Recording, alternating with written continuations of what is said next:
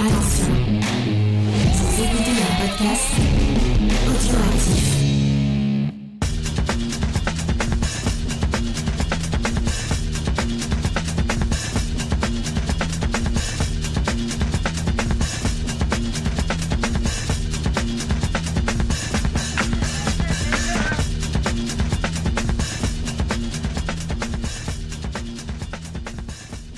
Bonjour à tous et bienvenue dans le podcast des Réfracteurs, un podcast qui va se dérouler aujourd'hui sous le soleil de la Californie, puisqu'on va parler ensemble de Licorice Pizza, le dernier film en date de Paul Thomas Anderson, qui est peut-être encore en salle près de chez vous et qui concourt aux Oscars dans de nombreuses catégories. Cela, on aura l'occasion d'en reparler dans un autre podcast qu'on consacrera à la cérémonie. Mais pour aujourd'hui, je vous l'ai dit, Licorice Pizza, et j'ai pour m'accompagner avec moi deux invités prestigieux, enfin un chroniqueur habituel et un invité prestigieux. Je vais commencer par mon chroniqueur, qui n'est néanmoins prestigieux lui aussi, c'est Gré Pigeon. Comment tu vas, Gré ? Oh là, je t'ai sorti les rames là. Je vais très bien, merci beaucoup. Et ravi de parler de ce film. Super, super film. Et j'ai aussi en ma compagnie Toine, qui vient régulièrement nous accompagner dans les podcasts et qui revient aujourd'hui pour nous parler de Licorice Pizza. Et c'est même toi qui étais à l'initiative de ce podcast. Ben, je suis ravi de, de pouvoir venir vous parler à l'oral avec deux collègues prestigieux de mon, je dois le dire en préambule, mon coup de cœur de l'année pour l'instant. Eh ben, je crois que le coup de cœur va être partagé autour de la table parce que c'est un vrai film qui a une, une cote d'amour incroyable à l'image du couple qui, qui est à l'écran et, et dont on va vous tracer l'histoire. Alors avant de commencer, comme vous le savez, euh, on évoque comment on a eu le film et cette fois-ci, on l'a eu, bah, on l'a vu par nos propres moyens, donc euh, en salle de cinéma. Et avant de plonger dans l'histoire du film, comme je vous l'ai dit, on va faire un petit peu de contexte et je crois que Toine, tu voulais notamment nous parler de, du réalisateur Paul Thomas Anderson. Oui, évidemment, il faut qu'on parle un peu de Paul Thomas Anderson. Paul Thomas Anderson qu'on attendait depuis quatre ans euh, en salle, avec son dernier film qui était Phantom Thread, qui avait évidemment, euh, pléonasme presque concernant Paul Thomas Anderson, ébloui la critique, euh, avec une nouvelle histoire d'amour qui, qui vire euh, du côté d'un, d'un de ses films qui va bientôt fêter ses vingt ans. Euh, cette année, si je dis pas de bêtises. Si tu me permets, je voudrais juste préciser qu'on a parlé de, de Phantom Thread dans un podcast précédent. Donc si vous voulez en savoir plus, je vous renvoie vers, vers la petite pastille que j'avais fait tout seul à l'époque. Excuse-moi de t'avoir coupé, tu peux reprendre. Pas de souci. Li- Licorice Pizza, donc, je me permets, je le prononce pas avec un aussi bon accent que mon host, euh, qui rappelle un film qui va bientôt fêter ses vingt ans, euh, Punch-Drunk Love, une histoire d'amour... Euh, avec la folie de mise en scène de Paul Thomas Anderson. Paul Thomas Anderson, vous avez sûrement déjà vu ou au moins entendu parler de ses films. On a parlé de Phantom Thread, on a parlé de Punch-Drunk Love. On peut citer Boogie Nights, Magnolia, Zero Evil Blood. Parmi ces, ces longs métrages les plus connus, il y a aussi beaucoup de courts métrages. Vous avez pu voir peut-être Anima euh, il y a quelques temps euh, sur Netflix. Voilà, Anima sur Netflix, qui était un court moyen métrage basé sur une chanson de Radiohead. Et oui, parce que Paul Thomas Anderson, également, en guise de présentation, c'est aussi quelqu'un qui a fait beaucoup de clips, notamment ces dernières années, pour Radiohead et pour un groupe qui s'appelle A I M, et sur lequel on va revenir très prochainement. C'est Paul Thomas Anderson, c'est probablement un des réalisateurs hollywoodiens qui aujourd'hui a la plus grande réputation. C'est une forte présence cinématographique à l'écran.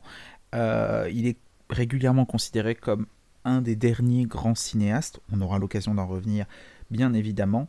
Euh, il fait partie de cette génération des cinéastes des années deux mille, avec euh, des plus ou moins connus, Fincher, Tarantino parmi les plus connus, avec un, un style très inventif, beaucoup de plans séquences euh, et un format large au deux trente-cinq. Et je m'arrête là en termes de présentation parce qu'on aura l'occasion de revenir plus en détail, mais il me semble, euh, j'ai parlé du groupe A I M qui va jouer un rôle capital pour le film et il me semble que Gré Pigeon, tu euh, voulais le présenter. Tout à fait, Toine. Alors, A I M, il faut en parler parce que l'actrice principale du film, Alana euh, Haim, euh, donc elle fait partie de ce groupe. Euh, alors, A I M, ça veut dire vie en hébreu, et c'est un, donc un groupe de pop-rock américain qui est basé à Los Angeles et qui est composé de trois sœurs. Alors, les trois sœurs, c'est euh, Is- Is- Esti qui a la guitare, euh, qui a la basse, pardon, et au chant, euh, Daniel qui est au chant, à la guitare et la batterie, et enfin Alana qui est euh, qui est elle au guitare, au clavier, au chant. Alana, c'est la plus jeune des trois. Euh, et il euh, faut savoir que c'est un groupe vraiment multi-instrumental. Euh, elles sont toutes, toutes capables de, de s'échanger les instruments. Elles peuvent aussi jouer d'autres instruments que ceux, euh, de, que, ceux que j'ai cités avant. Alors c'est un groupe très pop qui, euh, qui est un petit peu euh, dans la mouvance de, euh, de Fleetwood Mac. Je sais pas si vous voyez euh, tous les deux quel genre de, de, de groupe c'est. Euh. Ah oui, d'accord. Alors elles ont grandi dans une famille de musiciens, hein, les, les, les deux parents euh, faisaient de la musique, et elles ont joué euh, très très jeunes. Euh, Alana a même euh, rejoint ses deux grandes sœurs quand elle avait, moins de, quand elle avait une quinzaine d'années. Euh, mais leur tout premier groupe, c'était un groupe dans lequel un groupe familial euh, qui s'appelait euh, Rock, Rockinheim, et qui était euh, qui était dirigé par les parents et dans lequel il y avait les deux les deux grandes sœurs. Donc le groupe s'est formé en deux mille sept, donc quand euh, quand Alana avait à peine quinze ans, euh, mais elles, elles sont vraiment devenues pro- professionnelles que plus tard, euh, à partir de deux mille douze, parce que une des sœurs qui était euh, qui était plus âgée jouait jouait de la guitare pour Julian Casablancas, qui est le chanteur des Strokes, des, des, des musiciennes aguerries. Elles ont sorti un premier E P qui s'appelle Forever, et euh, c'est ce qui leur a permis d'être repérées par Jay-Z, qui les a signées sur euh, sur son label euh, dès deux mille douze. Elles ont fait plusieurs apparitions euh, dans des festivals, et elles ont fait euh, surtout euh, beaucoup euh, beaucoup sensation en ouvrant pour d'autres groupes, notamment pour Phoenix, euh, qui est un groupe aussi euh, assez hype, un groupe français pour le coup, mais ouais. Un groupe de pop assez hype. Euh, voilà. Donc. If you euh, ever feel better. Ouais, exactement.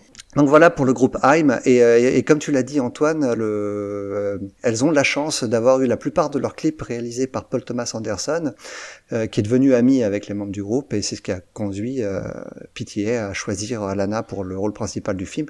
Et les deux les deux sœurs ont des petits rôles, hein, elles jouent leur propre rôle de sœur de, d'Alana également dans le film. Alors voilà, on vous a planté l'architecte du projet, Paul Thomas Anderson, on vous a présenté son égérie féminine, Alana Haim, donc tu nous disais, il a une certaine fascination pour elle, hein, il multiplie les, les projets ensemble, et euh, puisqu'il est question aujourd'hui d'un, d'une histoire d'amour, euh, il y a un partenaire masculin qui lui est associé, et là j'aimerais, euh, Gré Pigeon, c'est encore ton moment, euh, que tu nous parles de Cooper Hoffman et que tu nous fasses la liste des films dans lesquels il a joué. Alors Cooper Hoffman, il a joué dans la Licorice Pizza. Voilà, c'est tout pour moi. Euh, merci, au revoir. Et d'ailleurs, j'aurais pu faire la même chose avec Alana Haim. C'est son premier film aussi. Hein. Donc, euh, c'est vrai que Paul Thomas Anderson, c'est un réalisateur aguerri qui a de nombreux films à son actif, et il a choisi un couple de débutants pour son film. Non, plus sérieusement, Cooper Hoffman, donc il est tout jeune, hein, c'est effectivement son premier film. Il est né en deux mille trois. Euh, et figurez-vous qu'il a jamais voulu devenir acteur.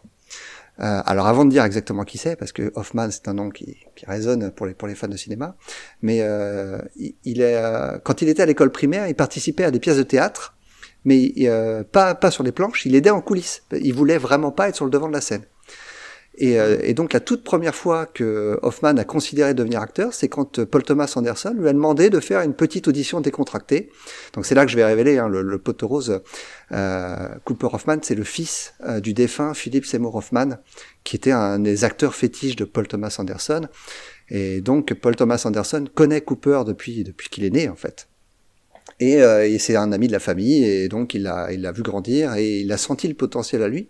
Et il lui a demandé de venir auditionner pour pour Licorice Pizza, en sachant que ça l'intéresserait pas Cooper.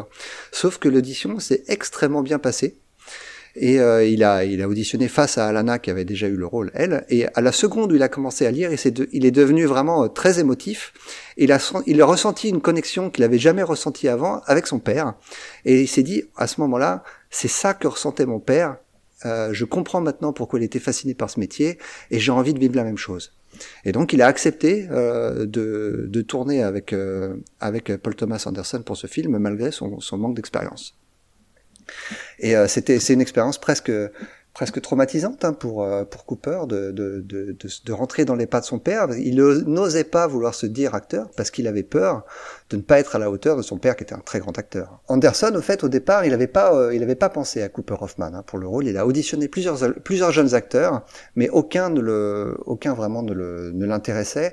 Et il, à chaque fois, il revenait à Cooper Hoffman. Il l'avait déjà dirigé à plusieurs reprises, mais dans des films familiaux qui tournaient sur iPhone. Et il trouvait que, euh, que que Cooper avait le charisme, le, la, cette présence dont il avait besoin pour ce rôle. Et est-ce que vous savez donc, donc Cooper Hoffman, donc complètement complètement débutant, quelle est son, la première scène qu'il a dû tourner sur le film Licorice Pizza? La scène de l'arrestation. Pas du tout. Non, la toute première scène, c'est celle euh, en, pour des raisons de calendrier. Euh, qui est, c'était pas ce qui était prévu au départ, mais le, l'acteur en question était euh, était assez occupé. C'est la scène avec Bradley Cooper, celle où il s'énerve vraiment face à face à lui justement. Hoffman a été tellement impressionné par Bradley Cooper qu'il a euh, qu'il a commencé à bafouiller dans tous les sens, et là il lui a fallu un certain temps pour vraiment se, se mettre dans le, dans la scène et dans le et dans le rôle. Donc l'expérience, en tout cas, on pourra dire qu'elle a été concluante pour lui, parce que maintenant, il a pris la décision de devenir acteur, mais euh, donc il fait les choses un petit peu à l'envers, il a décidé de, de prendre des cours. Donc là, il, a, il, il est dans une école de théâtre à New York pour apprendre son métier. Et euh, en tout cas, vu sa performance dans Licorice Pizza, euh, une chose est sûre, on, on est, je pense qu'on va le revoir assez vite. Oui, parce qu'on a évoqué les deux acteurs, et c'est vrai que euh, quand on, on se prête au jeu des Oscars sur le site, on vous l'a dit, et quand on a vu les nominations, on a été un petit peu, euh, pas choqué, mais un petit peu attristé de voir que les, les deux acteurs n'avaient pas eu euh, de, de citation. Euh, il n'empêche que si on devait remettre un Oscar du meilleur couple euh, de cette année, je pense que euh, Licorice Pizza serait en bonne place. Alors, on vous a planté euh, ceux qui font le film, il va falloir vous parler aussi de ce qu'est cette histoire, de ce qu'est Licorice Pizza, donc je vais moi m'adonner à l'exercice toujours un peu tatillon du résumé, et c'est vrai qu'on se disait en off que là c'est pas forcément facile, parce que euh, plus qu'une histoire, j'ai l'impression que Licorice Pizza c'est une ambiance, c'est une chronique d'une époque, et donc je vais commencer par une question, euh, mes chers camarades, est-ce que vous savez ce que veut dire Licorice Pizza ? Eh ben non, justement, je veux bien que tu me l'expliques. À Pizza Auréclis ?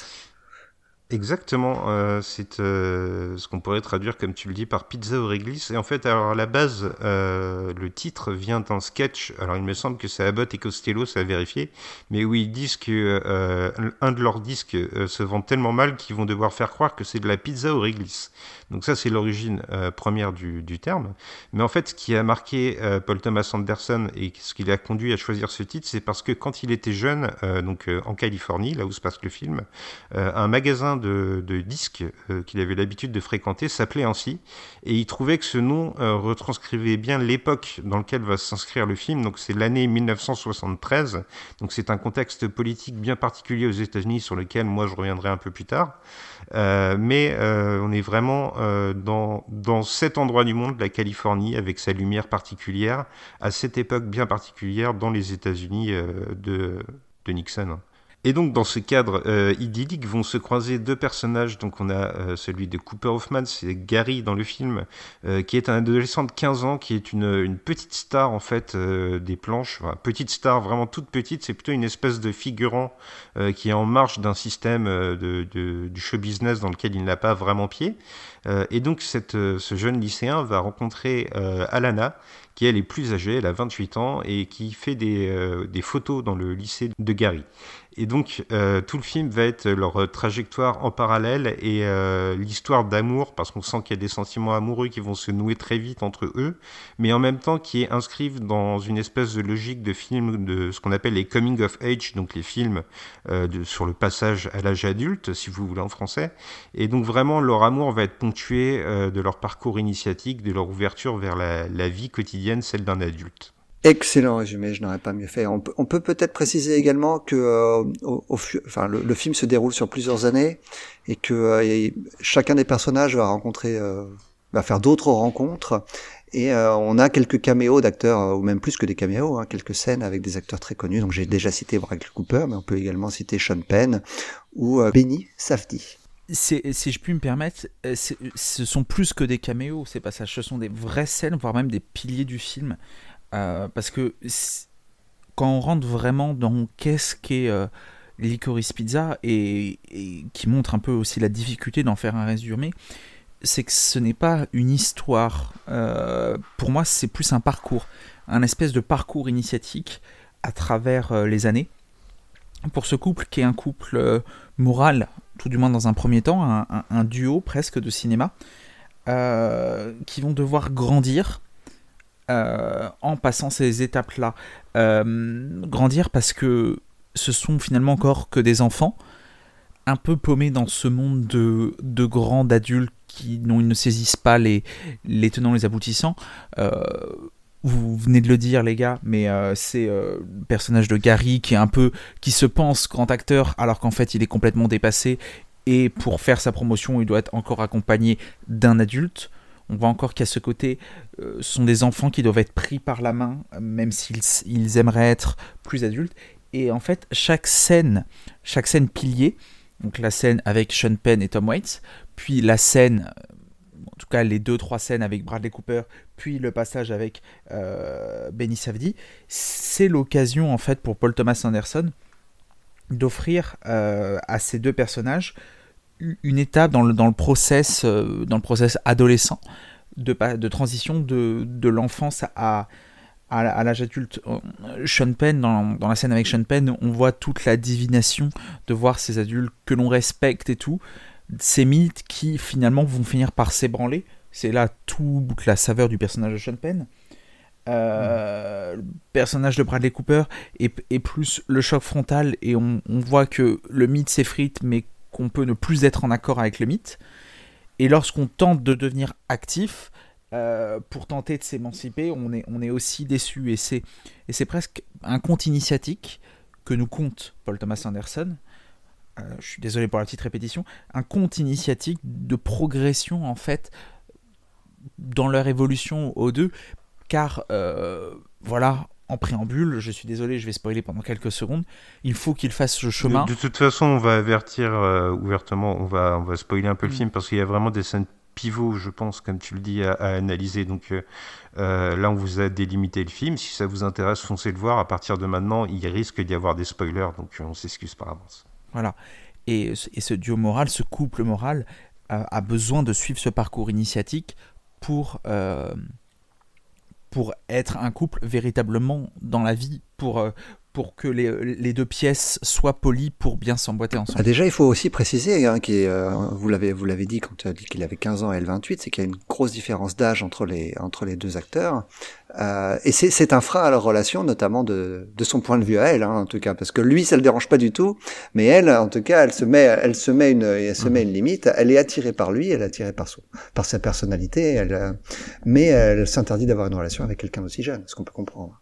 Et en même temps, euh, il est jeune par l'âge, mais euh, c'est un personnage à l'écriture bien particulière, je trouve, Gary, parce que euh, y a le fait qu'il vit presque en fait tout seul. Il a même la charge de son petit frère. Alors, il a une, une mère qui est présente dans le dans le film, euh, mais qui est très occupée par son travail, et euh, il a un père qui est complètement absent, lui. On n'en parle vraiment pas du tout. Euh, au moment où Paul Thomas Anderson pourrait en parler, il se refuse dans le dialogue à le faire.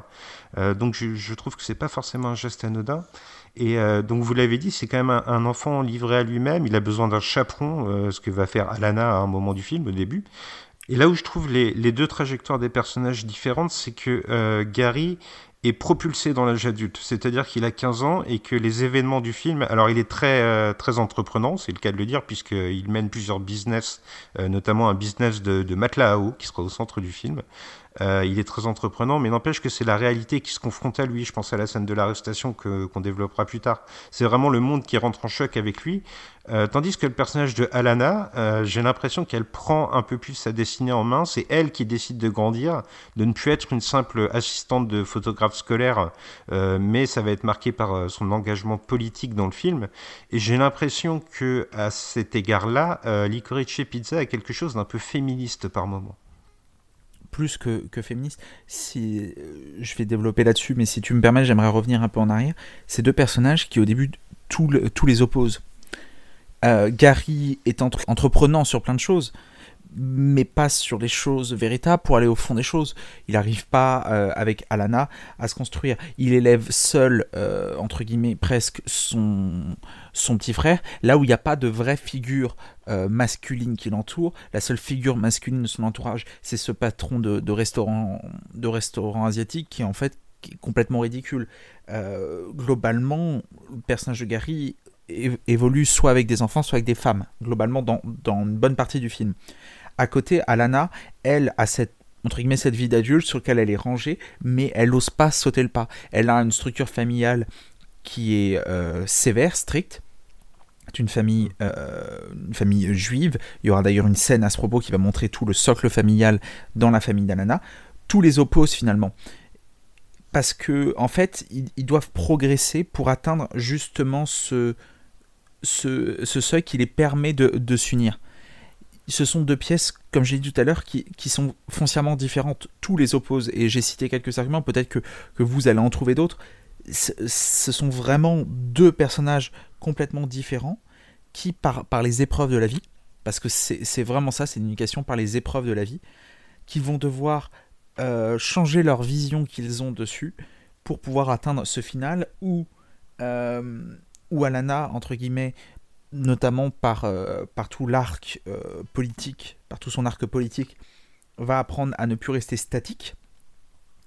Et euh, par, tout, par tout son dernier acte, notamment par tout ce qui se passe euh, au niveau de l'arrestation, euh, Gary va arrêter d'avoir une espèce de fuite en avant idéalisée face aux vrais événements de la vie et, et, va, et va aller vers Alana parce que c'est ce qu'il veut et c'est finalement le côté fuite en avant sur lequel il n'arrive pas à faire concrètement pendant une bonne partie du film. On, on assiste euh, en fait à la, à la rencontre de, de deux êtres. Euh... Ces deux êtres sont presque les deux seuls à ne pas se rendre compte qu'ils sont faits l'un pour l'autre, alors que tout leur entourage sait qu'ils sont faits l'un pour l'autre. Il y a même une scène d'ailleurs où une des sœurs d'Alana, euh, Alana se demande, mais est-ce que c'est normal que je sois attirée par quelqu'un d'aussi jeune? Mais sa sœur ne comprend même pas qu'elle se pose la question parce qu'elle considère qu'elle est déjà en couple en fait avec euh, avec le personnage de Gary. C'est un couple qui, qui n'en est pas un parce qu'il n'y a pas de rapport euh, de rapport physique, mais c'est un couple de toute façon de, de fait. Je me demande d'ailleurs si la, l'une des motivations premières de Paul Thomas Anderson avec le film, c'est pas euh, justement une réflexion sur le langage et comment trouver euh, le langage approprié pour s'exprimer avec l'autre. Euh, comme tu le dis, c'est deux âmes sœurs en fait hein, qu'on a à l'écran et euh, elles ne savent pas comment se parler. Et euh, c'est souligné, je trouve, notamment euh, par le caractère très frondeur de Alana. C'est quelqu'un qui a la répartie cinglante, qui n'hésite pas à envoyer valse et Gary.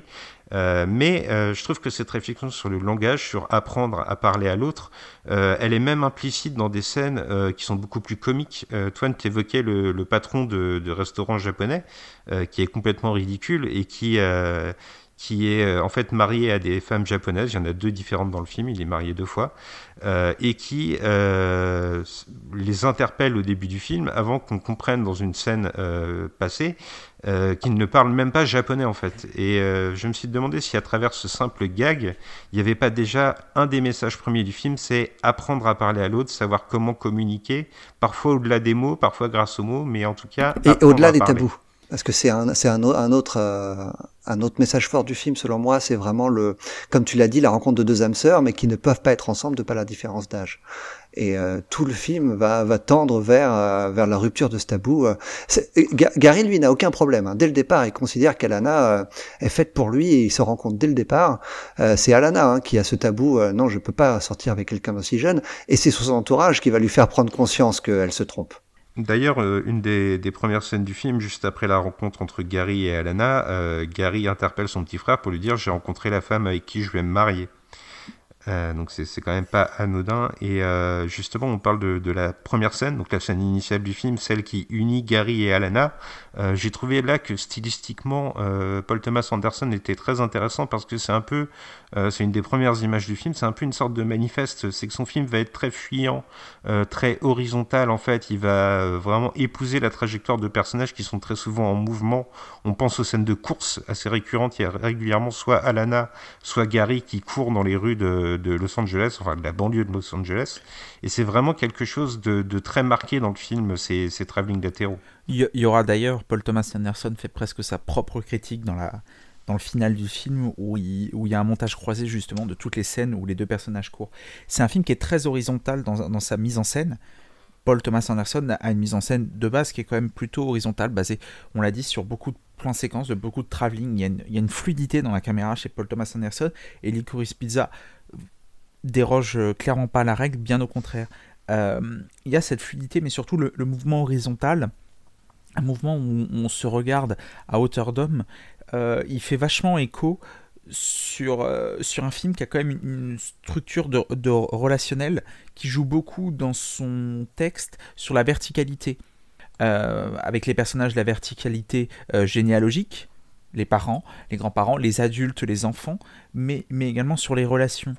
Beaucoup, euh, notamment, euh, tu parlais de cette première scène qui a été tournée, cette scène euh, de dispute entre, euh, entre John Peters, euh, le personnage de Bradley Cooper, et, euh, et le personnage de Gary. Il joue le petit ami, euh, le petit ami vertical. Barbara Streisand. Hein. C'est une scène vraiment hilarante où il joue un, Bradley Cooper joue un John Peters complètement fou. Hein.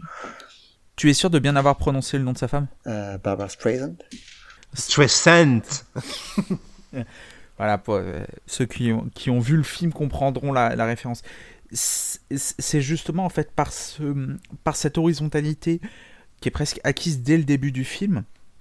En tout point, on a c'est les relations entre les personnages, leurs courses, mais même on, on a ce plan très horizontal en fait où Gary euh, fait une audition où il tourne horizontalement pour passer devant la caméra. C'est un film qui est très horizontal dans son mouvement et il se sert de la verticalité. De quelques moments où il met en fait en relief par la verticalité pour montrer la rupture.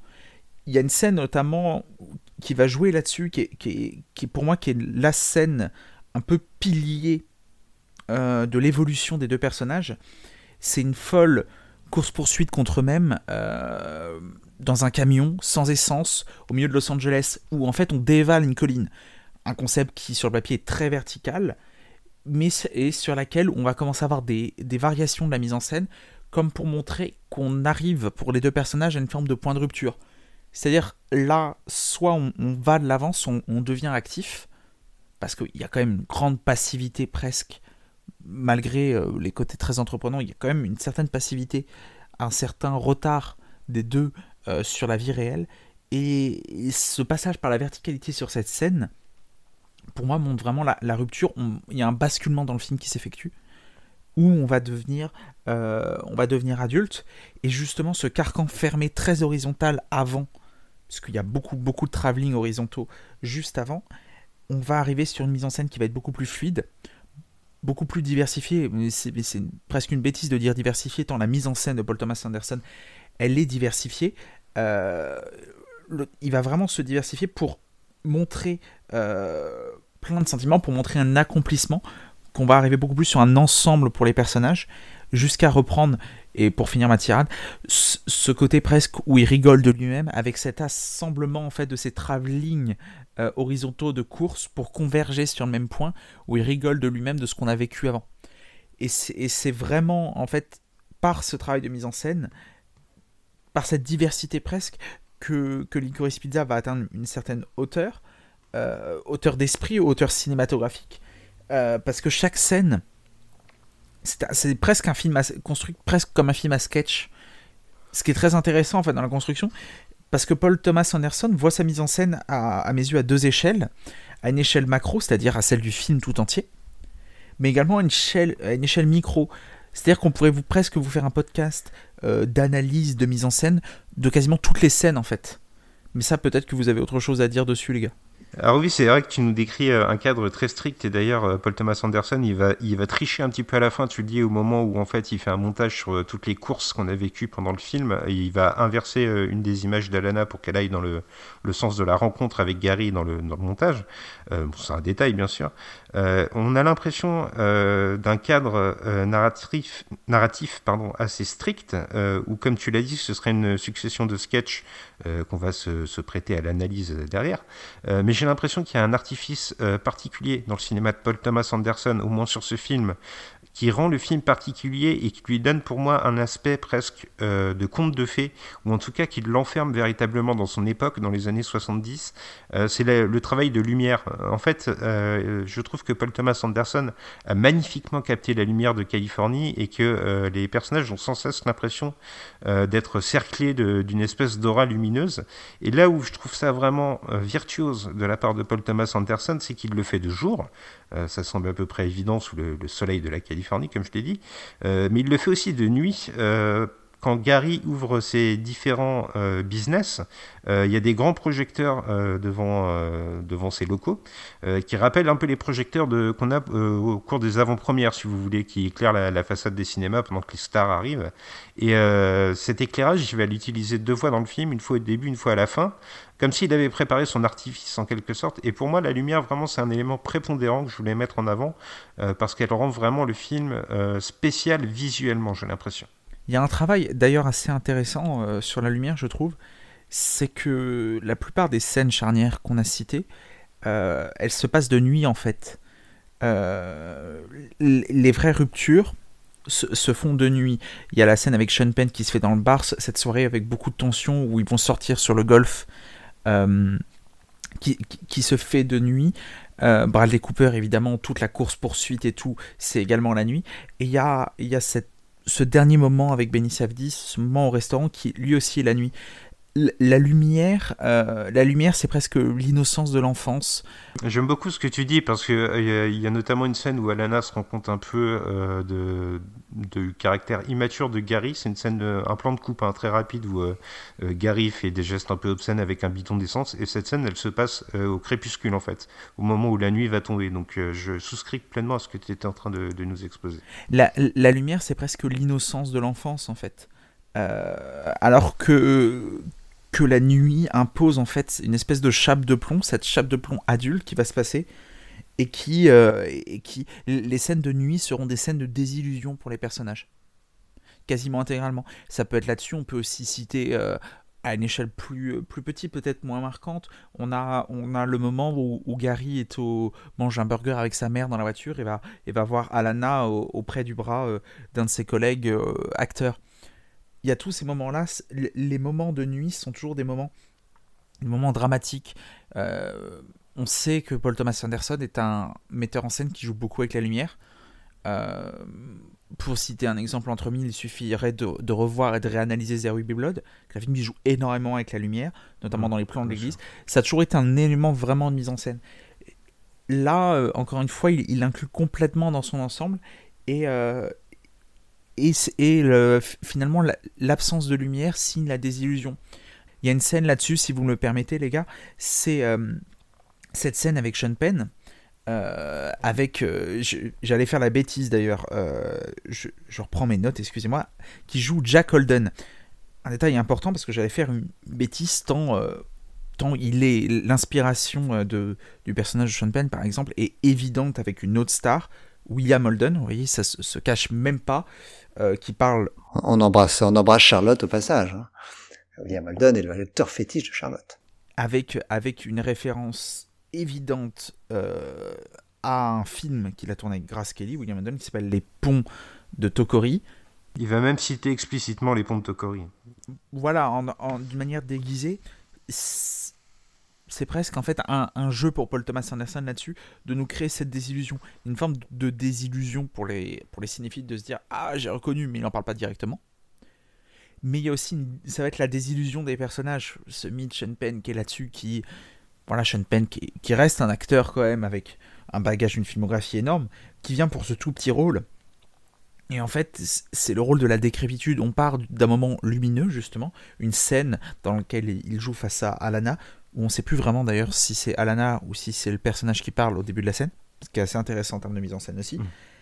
La lumière pour progressivement aller jusqu'à cette obscurité, l'alcool faisant la bêtise humaine également, on, on arrive à un moment en fait où, où l'espoir va tomber et où ce mythe, ce mythe de, de l'âge d'or d'Hollywood qui dans les années soixante-dix, on rappelle que le film se passe dans les années soixante-dix, donc en pleine nouvelle Hollywood, l'âge d'or est terminé, l'âge d'or euh, tombe presque. Euh, ça nous permet de montrer une désillusion. C'est une désillusion macro et une désillusion micro, encore une fois. Euh, Licorice Pizza est, à mon sens, un film qui se lit, qui peut pas se lire qu'à une seule échelle, puisque chaque scène répond à, à, à, plein, à plein de choses. Et on sait, évidemment, Paul Thomas Anderson, grand cinéphile, et qui a beaucoup de références là-dessus, et, et, et qui adore jouer là-dessus, à, envers ses références cinématographiques. Euh, y a toute cette désillusion du cinéaste, comme cette désillusion des personnages dans une scène qui en fait qui est très intéressante, qui, qui fonctionne vraiment en tant que scène presque. Ça pourrait être limite ce segment presque un, un, un court métrage isolé, euh, mais qui fonctionne extrêmement bien à l'échelle du film parce que dans ce moment d'obscurité, on va euh, on veut on va vraiment plonger euh, dans la détresse de ces deux personnages qui d'abord fondus dans la masse vont se retrouver isolés tous les deux au fond de ce, ce golfe. Et se rappeler que les figures qu'ils admirent valent-elles vraiment encore le coup d'être admirées ? C'est toute la réflexion sur laquelle nous laisse Paul Thomas Anderson. Je vais rebondir sur ces figures justement parce qu'on parlait de films légèrement féministes et je trouve qu'il y a une certaine image de la toxicité masculine qui se dégage du film et qui, placée dans le contexte, euh, donc l'année dix-neuf cent soixante-treize où se déroule l'histoire, euh, n'est sûrement pas anodin. Il y a cette scène avec Jack Holden où euh, finalement ça reste gentil et tu le dis, c'est juste la fin d'un mythe. C'est un, un acteur qu'on pensait mythique qui se révèle être euh, un parfait connard, hein, excusez-moi du terme, euh, mais euh, c'est quelque chose qui va planer sur tout le film, euh, toute la séquence avec Bradley Cooper qu'on a évoquée. Euh, Bradley Cooper va être très entreprenant avec elle, à un point qui est proche de ce qu'aujourd'hui on qualifierait de harcèlement, sans doute à juste titre, parce qu'il se frotte littéralement contre elle. Euh, mais c'est quelque chose que Paul Thomas Anderson il pose finalement très très tôt dans le film, euh, parce que dans la première scène, euh, euh, qui n'est pas anodine puisque c'est la scène où se rencontrent Alana et Gary, euh, Alana accompagne Gary pour sa photo de classe, et au moment où elle revient, le sourire aux lèvres d'avoir parlé à quelqu'un euh, qui a fait tout, qui a fait vibrer son âme, euh, le photographe va lui fait, mettre une claque sur les fesses, en fait, euh, de manière très euh, outrancière, on va dire, euh, quelque chose qui ne se ferait plus, j'espère, aujourd'hui. Et je trouve que véritablement cette image de l'homme, euh, ou au moins ce refus de l'image d'un homme idéal, euh, accompagne le fait que finalement euh, sa trajectoire la pousse vers Gary, parce que Gary il est imparfait, mais Gary au moins il la respecte pour ce qu'elle est, et même s'il est euh, très entreprenant, on l'a dit, il reste euh, avec la distance nécessaire. Et je trouve euh, le film particulièrement intéressant et intelligent euh, dans son dernier tiers de ne pas euh, euh, continuer sur cette voie De, de gestes entreprenants qui sont très physiques pour euh, démystifier tout ce que l'amour a de sentimental. En fait, c'est cette dernière portion avec le, le politicien où euh, en fait, donc on dévoile un peu le scénario, euh, c'est un politicien qui n'ose pas dire ouvertement qu'il est gay parce qu'il a peur que, que ça ternisse son image, parce qu'à l'époque ça n'est pas aussi bien admis qu'aujourd'hui. Et véritablement à ce moment-là, Paul Thomas Anderson il n'est plus dans des étreintes physiques, il est en train de nous montrer tout ce que l'amour en tant que sentiment euh, peut avoir de, de néfaste, et c'est ça qui va véritablement euh, allumer la flamme chez Alana et qui va la faire prendre conscience, comme tu le disais Gré Pigeon, qu'elle est véritablement faite euh, pour Gary. Yeah, c'est vrai. Euh, alors peut-être que, que je vais dire une bêtise et je m'en excuse euh, avant, avant de la dire euh, là-dessus, mais Paul Thomas Anderson a une, est d'une certaine manière euh, pour moi un cinéaste féministe. Tout du moins la figure féminine a toujours une place prépondérante dans la filmographie de, de Paul Thomas Anderson. Le dernier exemple en date avant Licorice Pizza qui est le plus évident, c'est euh, Phantom Thread, avec les personnages de Vicky Krieps mmh. et Leslie euh, Manville. Mais il y a toujours une place forte sur la figure féminine dans la filmographie de, de Paul Thomas Anderson, avec toujours, souvent c'est une thématique qui moi je trouve récurrente dans sa filmographie, ce n'est pas celui de la figure dans le sens euh, modèle, dans le sens mythe, mais c'est comment exister autrement que par mon simple statut de femme. C'est, c'est une espèce de vieille rengaine que l'on retrouve dans, dans de nombreux films. Euh, on peut citer, dès le premier finalement, le personnage de Gwyneth Paltrow dans Hard Eight ou Double Mise, suivant les titres qu'il a eu en France. Il y a déjà ce côté de comment exister en, en, en tant que femme. Pas forcément par une volonté absolue d'émancipation. C'est là, là-dessus, en fait, le personnage d'Alana Haim qui ne cherche pas non plus une émancipation sur les hommes, mais qui cherche surtout à retrouver un respect. Et, et tu l'as parfaitement dit, en fait, le personnage d'Alana aime Gary parce que, d'une certaine manière, c'est le seul qui la respecte, à sa manière. Alors avec la scène de, de William Holden, Jack Holden, euh, vous choisirez euh, le dénominatif que vous voulez, euh, on effleure aussi un des, notre thème, un des autres thèmes du film. Euh, j'ai eu l'impression que constamment euh, ce euh, Licorice Pizza évoluait dans ce que j'appellerais l'antichambre du cinéma, c'est-à-dire que ces personnages n'ont jamais complètement un pied dans l'industrie, mais sont toujours un peu euh, sur le pas de la porte. Euh, ça passe d'abord par Gary, euh, qui fait euh, des prestations en tant que, que comédien sur scène pour de, une espèce de, de comédie musicale qui met en scène euh, toute une tripotée d'enfants, c'est un figurant parmi d'autres, euh, et euh, dans ces scènes-là, en fait, euh, il est euh, mené à la baguette par euh, une chanteuse et chorégraphe qui est en fait euh, un clin d'œil à l'actrice Lucy Ball. Alors euh, Gré, je sais que tu sais qui est Lucy Ball. Ah bah pour, les, pour les gens qui nous, qui nous suivent sur les rétracteurs, je vous invite à aller lire l'article que tu as écrit, je crois, Spike, sur le film Being the Ricardos, et, euh, qui, euh, qui met en scène la, la romance que Lucy avait avec son mari de, d'origine cubaine. Et euh, je vous invite à aller voir ce film d'ailleurs qui est pas euh, qui est pas extraordinaire, mais qui qui revient sur une euh, sur une période intéressante d'Hollywood, et notamment ce personnage féminin très fort euh, qui est qui est devenu extrêmement populaire dans les années soixante aux États-Unis. Donc voilà, Paul Thomas Anderson fait un, un petit clin d'œil à Lucy Ball. Euh... Il la met pas, il la met pas vraiment en valeur d'ailleurs hein, dans le film. Lucy Ball, euh, tel, vu par, par Paul Thomas Anderson, c'est quelqu'un de complètement acariâtre, auto-centré, euh, euh, qui est certes entouré d'enfants, mais qui euh, qui qui, euh, qui est loin d'être très très accueillante avec eux. En tout cas, euh, en dehors en dehors de la scène.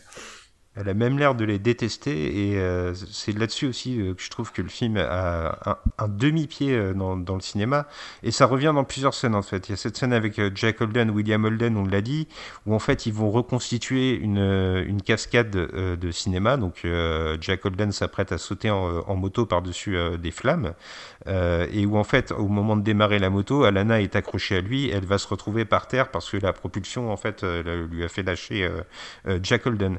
Et donc là aussi, on a une image du cinéma qui est très acide. Il euh, y a un metteur en scène, donc, alors dans le film c'est Rex Blau. euh, Gré Pigeon, tu sais que d'ailleurs ce personnage c'est une référence à un réalisateur que tu adores, je sais pas si tu sais lequel. Ouais, c'est une référence à Sam Peckinpah, hein. Grand alcoolique s'il en est. Effectivement. Et donc euh, là on voit toute la... Euh, toute... toute la fausseté du monde du cinéma en fait, où avec euh, euh, trois fois rien on crée de l'événementiel et on laisse des gens sur le côté. Et la dernière scène qui moi me rappelle véritablement euh, le monde du cinéma omniprésent dans ce Licorice Pizza, c'est la scène où euh, Alana passe un casting et où euh, Gary l'invite à répondre oui à toutes les interrogations qu'aura l'agent avec lequel elle s'entretient.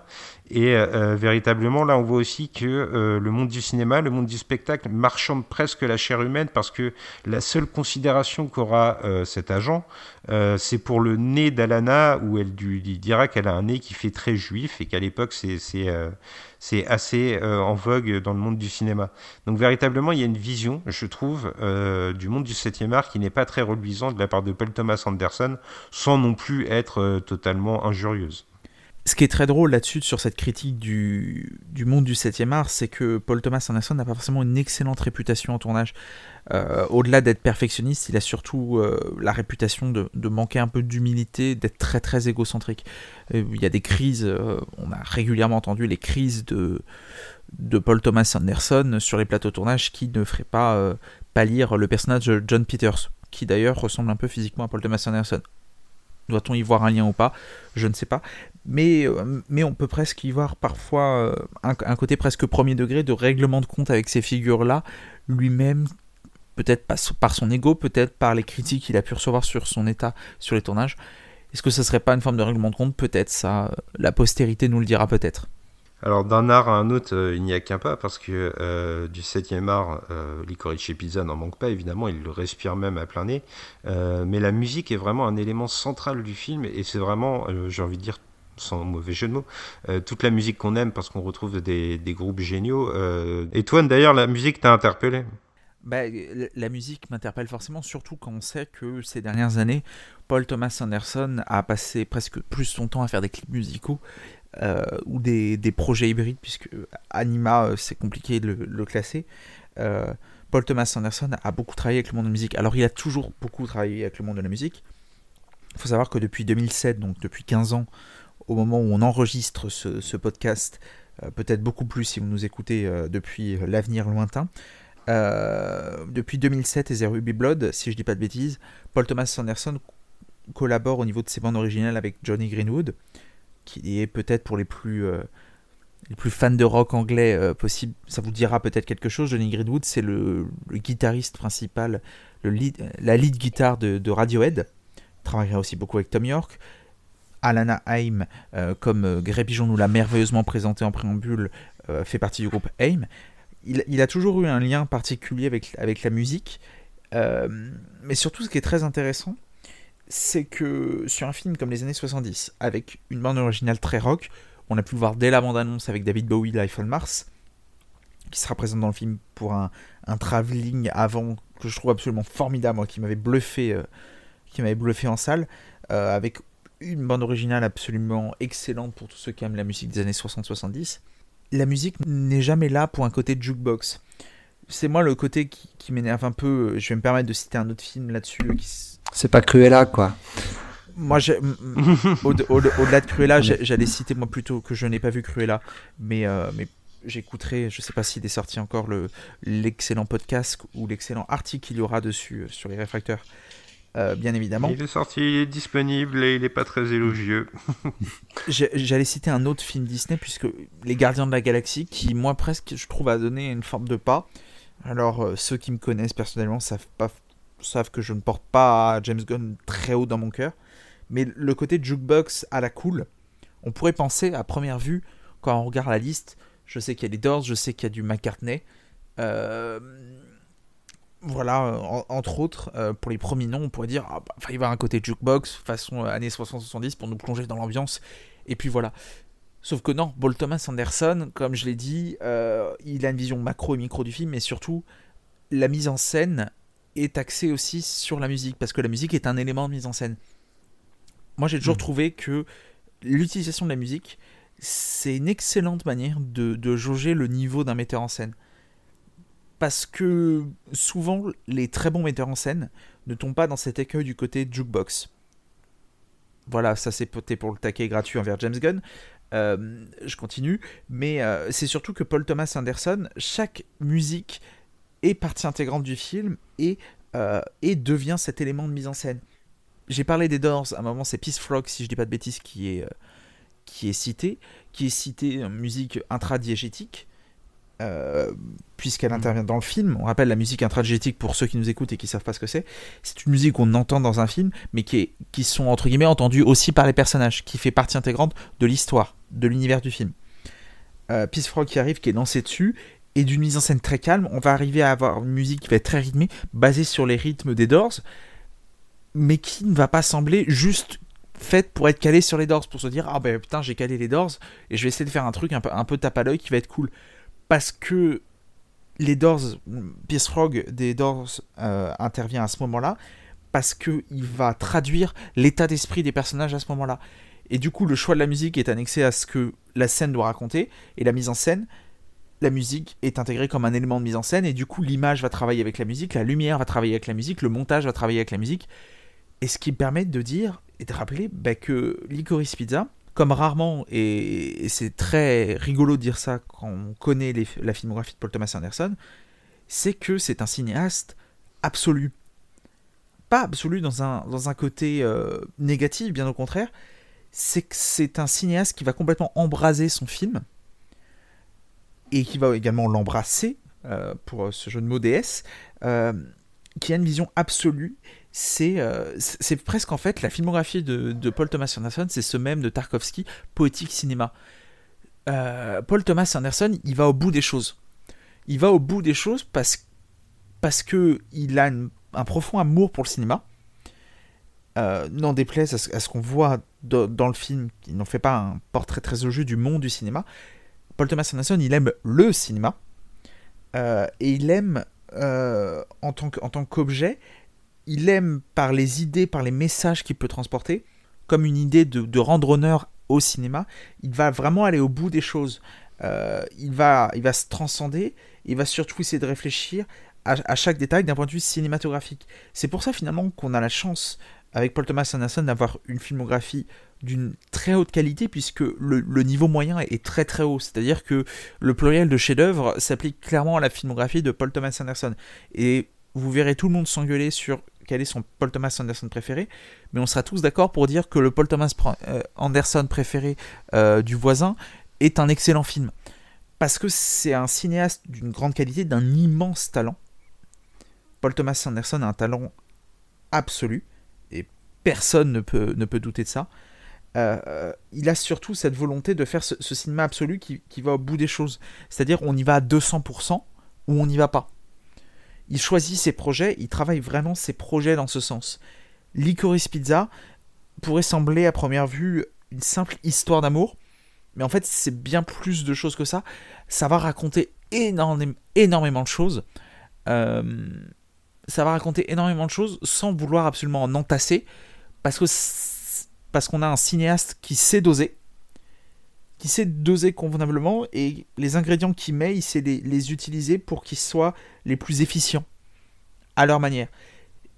Et voilà, Licorice Pizza, c'est, c'est un prolongement. Alors peut-être, là-dessus on parle des années soixante-dix, on peut comparer à un film qui est sorti il y a deux ou trois ans maintenant, peut-être, le dernier Tarantino, Once Upon a Time in Hollywood, qui raconte un peu cette même période et tout là-dessus. On voit deux approches complètement différentes. Moi, personnellement, j'ai déjà dit dans mon émission L'Apéro Ciné, et à côté, j'ai pas du tout aimé le Tarantino, j'ai plein de reproches à lui faire, mais s'il y a bien une qualité que je peux retrouver en Once Upon a Time in Hollywood, qui est un peu la même euh, que Licorice Pizza, c'est que c'est deux films qui sont généreux en termes de cinéma. parce qu'il y a un vrai amour du cinéma et il y a un vrai amour de montrer du cinéma. Et parce que, parce que oui, c'est du cinéma, Licorice Pizza, mais c'est du cinéma avec un grand C. Et c'est, et c'est en ça que Paul Thomas Anderson est génial et que le film est génial. C'est tellement du cinéma que moi j'ai trouvé qu'il nous faisait un vrai grand écart. Tu l'as dit, euh, les deux films Once Upon a Time in Hollywood et Licorice Pizza partagent cela qu'ils sont des instantanés de la Californie à cette époque euh, de l'histoire. Euh, mais j'ai l'impression que quand Paul Thomas Anderson veut lui s'inscrire dans l'histoire du cinéma, il le fait de manière plus implicite. Donc on l'a dit, il y a dès le début cette référence à Lucy Ball et puis ça finira à la fin avec une citation assez directe. Je pense que vous l'avez ressenti tous les deux aussi à Taxi Driver. Euh, donc on n'ira pas jusqu'à des extrémités aussi sanglantes, mais il y a une scène qui rappelle vraiment le film de, de Martin Scorsese que tu aimes beaucoup, Toine. Et ça me permet de, d'aller euh, sur un autre terrain. Euh, qu'on a effleuré mais qu'on n'a pas vraiment creusé jusqu'à présent, c'est la sphère politique euh, dans laquelle évolue le film. Euh, et pour cela, il faut replacer un petit peu les choses dans leur contexte. Donc on est en soixante-treize en Californie et euh, les États-Unis sont en, en plein remous. Euh, on sait que les années soixante, ça a été les années sanglantes avec les, les meurtres de, des Kennedy, de Malcolm X, de Martin Luther King, bien sûr. Euh, et dans les années soixante-dix, l'Amérique, elle se reconstruit un peu, elle se cherche une nouvelle identité politique. Et j'ai trouvé que la confrontation que nous proposait Paul Thomas Anderson euh, était très brutale parce que la première fois où le, le champ politique va s'inviter dans le film, euh, c'est une scène euh, pivot, je trouve, du long métrage. C'est la scène de l'arrestation de Gary. Donc Gary, en fait, a ouvert son, son business de matelas à eau. Euh, il en fait la démonstration dans une foire pour adolescents. Et euh, alors que Paul Thomas Anderson est dans des mouvements très latéraux, très glissants, c'est toute la logique de son film, il va y avoir une rupture totale. Il y a deux policiers qui vont saisir Gary. La caméra va s'arrêter sur eux brutalement. Euh, et ils vont l'embarquer sans lui expliquer pourquoi. Et après... Euh, euh, l'avoir un petit peu malmené et poussé dans la voiture, on va lui dire qu'il est cherché pour meurtre, ce qui est absolument faux, hein. C'est une scène qui est un peu euh, décalée dans le film, euh, et on va même lui dire, et ça a une résonance particulière lorsqu'on prononce ce mot à cette époque-là aux États-Unis, on va lui dire euh, on va t'envoyer à Attica, et Attica c'est une prison euh, qui n'a rien de, de commune aux États-Unis. Je crois que Gré, tu, tu avais un reportage récemment qui en parlait d'ailleurs à cette époque-là. Oui, Attica, c'est la prison, euh, la prison du comté de New York. Hein, mais c'était une des prisons réputées, la, la, une des plus dures des États-Unis, euh, qui, dont la population était principalement noire, et les, et les, les, les, les prisonniers étaient, étaient vraiment maltraités, tant et si bien qu'ils se sont révoltés. Euh, et la, la révolte a été réprimée dans le sang. Euh, à l'époque, plusieurs, plusieurs prisonniers, plus d'une dizaine de prisonniers ont été tués à ce moment-là. Donc voilà, pour vous montrer que, que Attica n'était vraiment pas euh, une résidence plaisante, hein, c'est vraiment euh, peut-être la pire prison des États-Unis, comme tu l'as dit, mais euh, le, les thèmes de société et la sphère politique, comme je le disais, s'invitent en fait tout au long du film, parce qu'on évoque même euh, la crise pétrolière euh, qui frappe à ce moment-là, où euh, plus explicitement, il y a tout euh, le dernier tiers du film qui sera l'engagement politique d'Alana pour un, un candidat en, en quel elle croit, mais euh, qui va aussi se révéler être une espèce de miroir aux alouettes.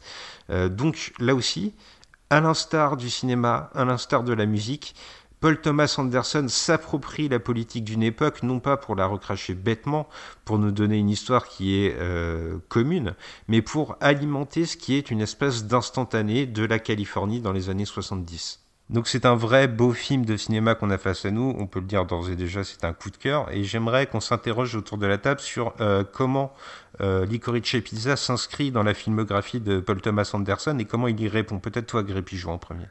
Tu, tu t'en as parlé, Antoine, et j'ai, j'ai vraiment apprécié ce moment-là. Paul Thomas Anderson, c'est un cinéaste cinéphile qui est un petit peu autocentré, et je trouve que Licorice Pizza a... a En fait, il, il tombe un petit peu dans ce, j'allais dire dans ce piège, mais c'est, je pense que c'est voulu de sa part, où il s'autocite quelque part.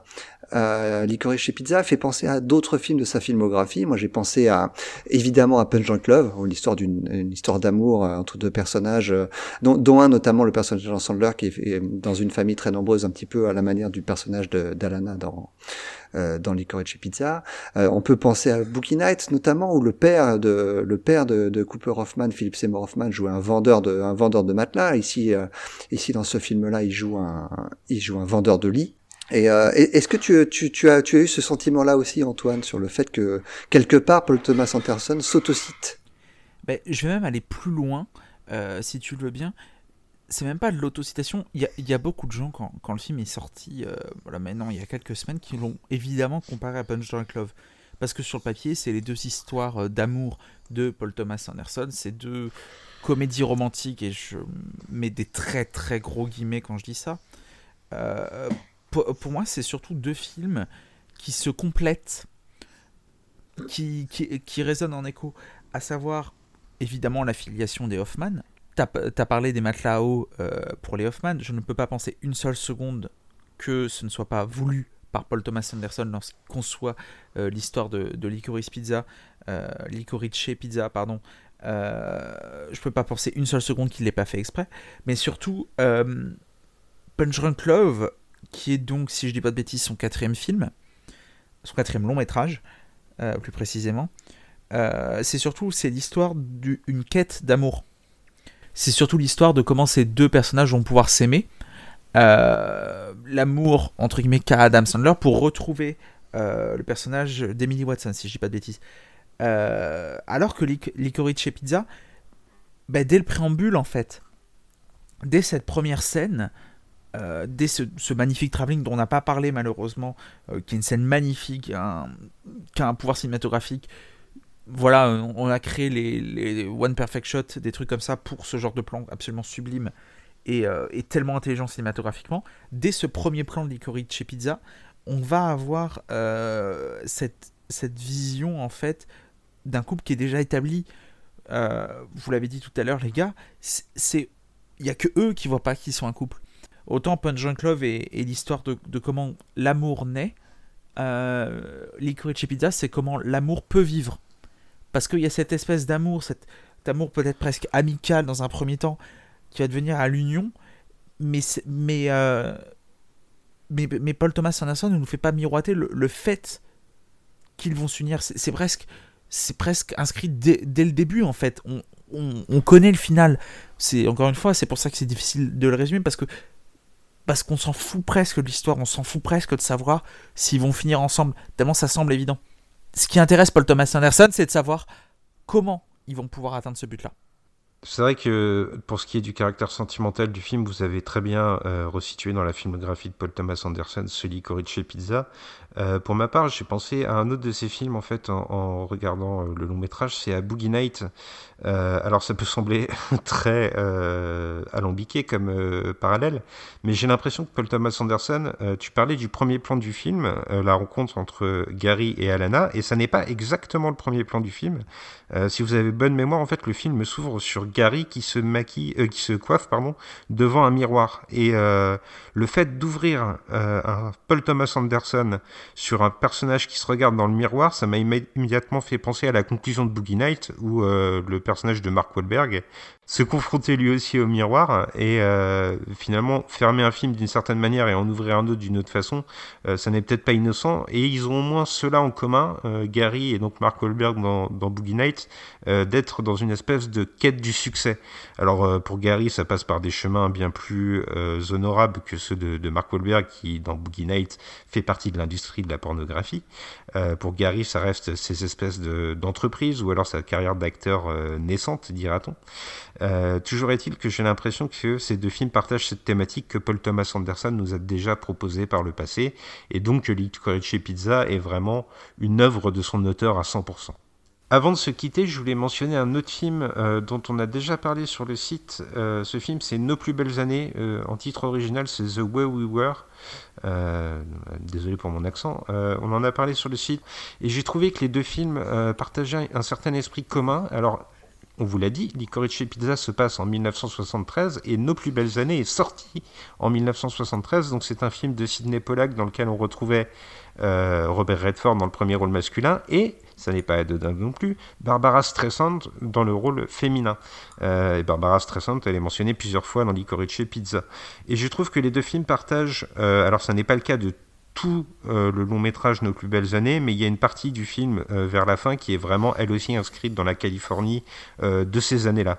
Euh, et le fait que Paul Thomas Anderson dans Licorice Pizza euh, fasse autant référence à Barbara Streisand, ça m'a fortement évoqué ce film, euh, qui lui aussi est une histoire d'amour, qui lui aussi a un fond politique, euh, parce qu'en plus ce film il n'est pas anodin dans la carrière de Barbara Streisand, puisque cette année-là, en dix-neuf cent soixante-treize, elle sera nommée pour l'Oscar de la meilleure actrice. Donc voilà, c'était un, une petite aparté, euh, peut-être si vous voulez aller plus loin dans la compréhension de Licorice Pizza, euh, Nos plus belles années est un petit conseil que je me permettais de de glisser comme ça avant de conclure, mes chers amis.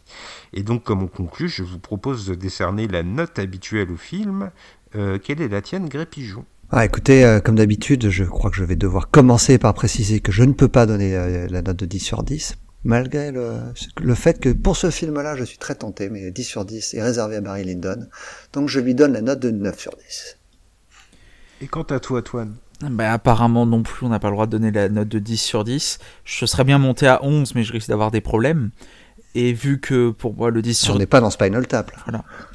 Mais, euh, mais pour moi, le dix sur dix étant réservé à Taxi Driver, et comme on n'a pas le droit au, au demi-point, ça sera un neuf sur dix, et comme je l'ai dit en préambule, un énorme coup de cœur.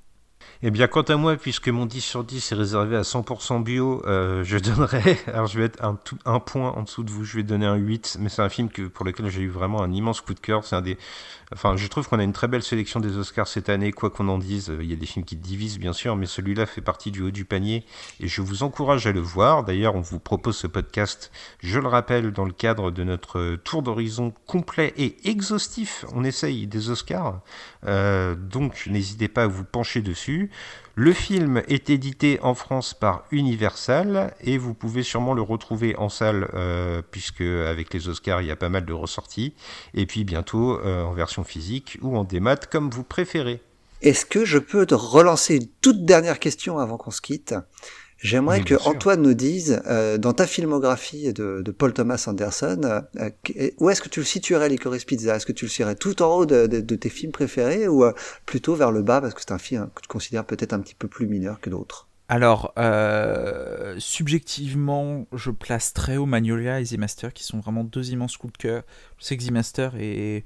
et fait partie des films un peu mal aimés de sa filmographie, je ne comprendrai jamais pourquoi. Ah, c'est, ce, c'est celui que j'aime le moins de tous ceux que j'ai vus. Voilà, je, je, je, c'est un film absolument majestueux, euh, porté par deux grands acteurs, euh, le père de Cooper Hoffman, puisque maintenant là-dessus il faut qu'on parle du père, euh, Philippe Seymour Hoffman, voilà, qui a, trouve peut-être son meilleur rôle chez Paul Thomas Anderson, donc son meilleur rôle, euh, tout court.